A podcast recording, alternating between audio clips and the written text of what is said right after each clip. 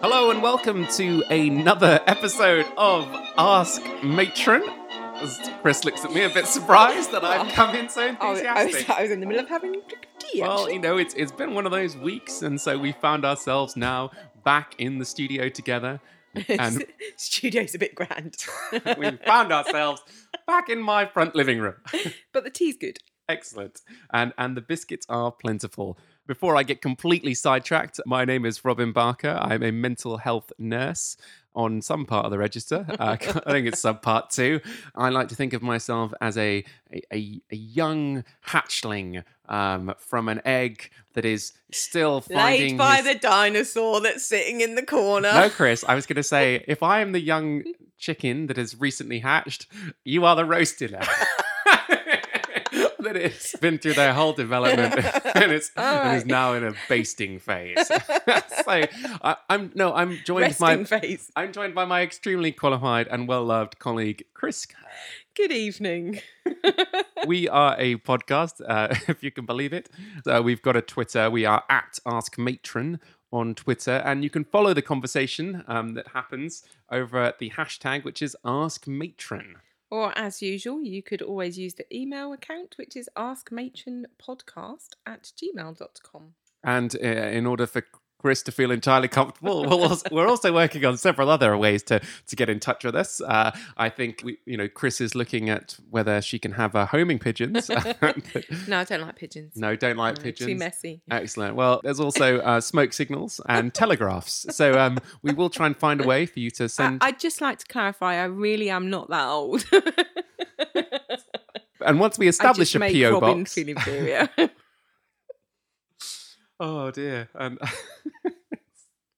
Anyway, let's get on with it. let's get on with it. Uh, let's get on with it indeed. So this is a podcast loosely aimed at student nurses. No, absolutely aimed at you because you are underserved in the podcast community. I encourage you. I cur- I implore you. Go go and um go and type student nurse. Oh no, Uh, don't. okay. Honestly, I've been subjected to one, the only podcast I've ever listened to, and I managed to make oh about thirty seconds of it before I died of boredom. Oh, but um, whereas those might focus a bit more on, on the dull but important, um, we focus on the informative and the entertaining. We hope, but we are not an instructional podcast, so we tend to avoid clinical uh, Tricky questions. tricky questions. Yeah, we, we tend to avoid the tricky questions, but we also want to be a place where you can bring the questions that might feel a bit silly to ask, that might be a bit difficult to think about with your with your tutors and uh, with, with your peers. So we hope that you can see this as your your agony aunts that you can ask anything of. Um, and uh, well, Chris gives me a pained expression that relates to that. We're, we're, we're going to be talking this week about student nursing identity because we've seen a lot of stuff on Twitter about identity. What does it mean to be a student nurse? Why don't we start with Morris on Twitter, who says the difference between being a student and a student nurse is ridiculous. Hmm, Now that's that's a whole can of worms right there, isn't it?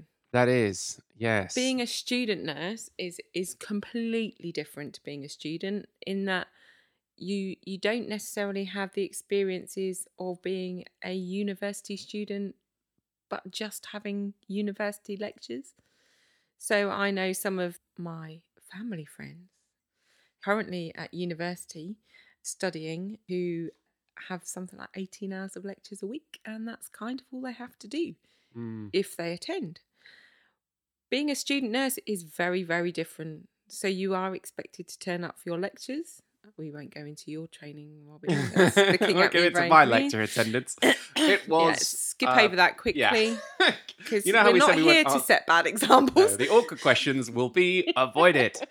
but you have to work at the same time and you have student placements and you're investing a whole career this is your your mapping out of your career rather than taking a degree and deciding where you want to go with that degree I guess for me, I don't know if I see things slightly different, you know, and you know, working within mental health, I, I wonder if there is a maybe less of a I don't know. There is a there is a step up, definitely. I think from being a student nurse in the responsibility, Yeah. you know, in the expectations. But I think there's some things I, I hope that everybody keeps, which is something that's great about being a student nurse um, that I definitely felt as part of my identity was being able to ask questions. Well, but why do you do that? But Yeah, yeah. Why? But you know, Definitely. and and I and I hope that's not something I've lost. No, because and that ability to be able to get the inqu- the inquiry that you make about, and it's not just about being in student Mm. placement areas; it's about being in lectures as well. Asking that question of, I don't actually know that, and that makes no sense. Why is that? Especially, you know, even going down to like you know biomechanical stuff and the way hormones work and things like that. It's like, but I don't, I don't get that. Why, why does that happen? And sometimes it is because it is but actually start unpicking that and it's very different than the experience of i imagine being on an engineering course where fact is fact and you you take out there is no emotion in you know in an engine if you're looking at it whereas you're dealing with people and people's lives and the way that they interact with you is very different than the way that that a student would interact on a, an engineering course No, that's true. I mean, I think when thinking about student nurse identity, I think the idea of looking at other students, I, I feel I feel quite bad for the, especially for the kind of you know, I I did nursing, uh, my nursing training post grad, but looking at the degree students that have to come in now, where this is their student university experience, and it is just so different from any other course. and obviously you know the dinosaur sitting in the corner here did the first Project 2000 course, which was the first diploma course within the country. And actually, you don't stay in halls of residence, you stay in a nurse's home. So you don't Mm. stay in, you're separated out, you're made to feel differently than other students, even if it's a proximity thing from the university. That may change across some universities within the country, but it's also around shift working and things that other students don't do and can roll in at you know nine o'clock in the morning or 12 o'clock in the afternoon to a lecture rip roaring drunk and actually it has no ramifications to their Mm. degree or where they're going Yeah, you can't Whereas do you that. can't do that as a student nurse. You know, that's just it's just out there. or you even know, in university you know i don't imagine your university lecturers will be too impressed about your professional identity if you turn up to lectures drunk or No, it's true. I you know think completely hungover because you're thrown up in a bucket in the corner Yeah, it's not. It's not a good look for. It's not a No. good, I don't think any of the universities are going to say that they want any of their students No. actually doing that. But I, but I think it, you raise a really good point that from the moment that you enroll, and the moment that you get out on placement, especially, you have got a professional profile. You might be a student nurse, but you're a student nurse with a professional profile, and your lecturers may they might also be working and doing work in the in the local area because they might be clinicians too. Yep. But they'll definitely know everyone. yeah So it's, too small a world it is too small a world. But it's also, if you think about how you get to be a student nurse, you have to go through an interview and a selection process to be a student nurse. Well, you don't have to do that if you're going to go and do a degree in biochemistry. yeah, they're not value based interviews for history. No, I mean, no. I mean, what would you have to wear? A brown suit and a. I'm sorry. If I feel like there'd be certain historic. I feel like there'd be certain historical events that you absolutely have to agree happened. Yeah. like, yeah, yeah, yeah. like you can't deny that's happened. If you do, then we don't want you on our history. and course. and how you feel about that isn't necessarily relevant. yes, that is very different from the minute you apply through a university to do student nursing. You are different from all the other students. and, and I think it's completely summed up. You know, to, to echo that, we had a we had a Twitter comment that we picked up, which um, was from Chloe, which said, "Not many people understand what it entails being a student nurse, but it is honestly the hardest thing I've ever done. Absolutely. It's the hardest thing I've ever done. Yeah. I, I I think in some ways it's you know it is more manageable being a qualified nurse um, than it was for me being a student nurse. But I guess you've got some life experience behind you then. Mm, So if you're going brand new, yes, straight from university, straight from, you know, sixth form or wherever, actually you don't really have you have no conception about what it is to be a nurse even unless you know even i guess if you've been a, a long-term patient as a pediatric patient you your the way that you view nursing is very different but actually most people don't have an idea what it's like yeah, that's true. and then you set foot onto the ward and that will either meet or completely smash your expectations about what you're expecting Oh, absolutely. And I and I and I hope that being a student nurse, you get to.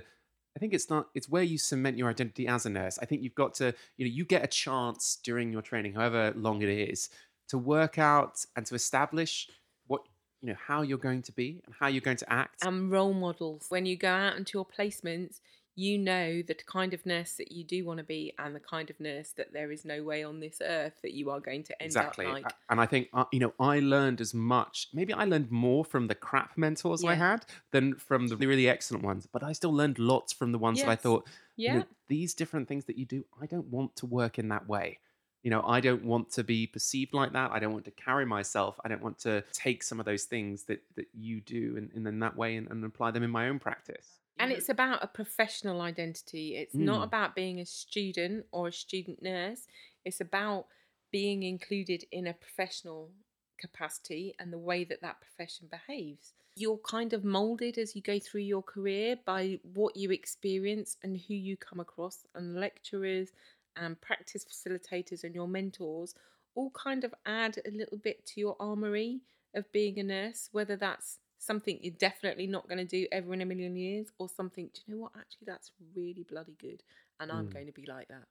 Yeah, and I, I think I, I keep searching for that now. I will go places, and I've taken jobs based on people that I think I want to come and learn from you. Yeah. It's, it's why I've come to the uh, the altar of uh, of, of Nurse Kerr. Which You know. I, I have to say comes on, you know, quite nicely to to one of the other Twitter feeds that we've had. Um, One of the other Twitter feeds that we've had. all right, all right, all right, all right. I- I've had to like write out the Twitter questions for Chris. Yeah. It's- I couldn't Do you know- handle the. Do you know, it, it, it will be very lonely having a podcast just talking to yourself, but I think that Robin would be more than capable of doing that. Ouch! Ouch! Fair comment. Please come So- back. So, anyway, Faith on Twitter um, has put that she hates the five o'clock start for placements, but that's usually where I feel like a nurse. Hashtag come at me patience. and Oh. I completely empathise with that because I. What time did you get up this morning, Chris? You have crazy stuff. Yeah, 10 to 4. Oh. But I set my oh. alarm for. I, I've I've moved my clock forward ten minutes so that it makes me feel like I'm getting up at four o'clock. This is a top tip, okay? Chris moves time. He moves time but, to th- trick herself. but there is a very big difference between getting up at ten to four and getting up at four o'clock. Yeah.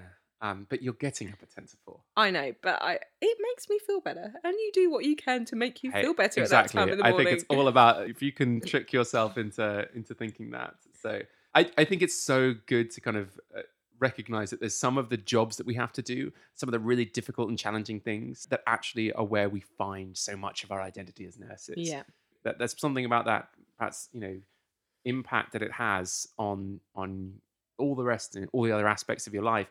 And that's so unique to nursing. yeah, and I and for me, on a night shift, six o'clock in the morning is the worst time. And even working in the emergency department where all the lights are on and no one goes to sleep, actually, six o'clock in the morning is a killer. But you know what? Come half past eight when you've finished and it's chucking down with rain outside, and you see everyone in their cars or travelling to work, and you're thinking, you know what? I'm going home to my bed and I can get under my duvet and I can listen to the rain banging on the wall and the windows, and that's actually a really nice feeling. But there are things and moments like that that you think, actually, you know, this is quite nice. A bit like having a day off during the week, isn't it? Mm. Especially Christmas. Do Christmas shopping on a day off in the week. It's brilliant. Not have to do it on a Saturday or Sunday. Yeah, you might not get Christmas, but yeah, yeah. You might have to work. That I, I, I. I, trick myself into really enjoying the days and the run up to Christmas because you can normally get those off if you work Christmas. And I, I think that's a it's maybe a nice place to end this episode. Please tweet us for future episodes on at Ask Matron on Twitter and follow the conversation on hashtag Ask Matron. or email us as usual at askmatronpodcast at gmail.com. Next week we'll be focusing on academics. I know we'll be putting on our posh voices and our brown suits and ties. and we'll be drinking red wine instead of cups of tea. so please come back and, uh, as I say, spread the word, and we look forward to hearing from you. Have a good week.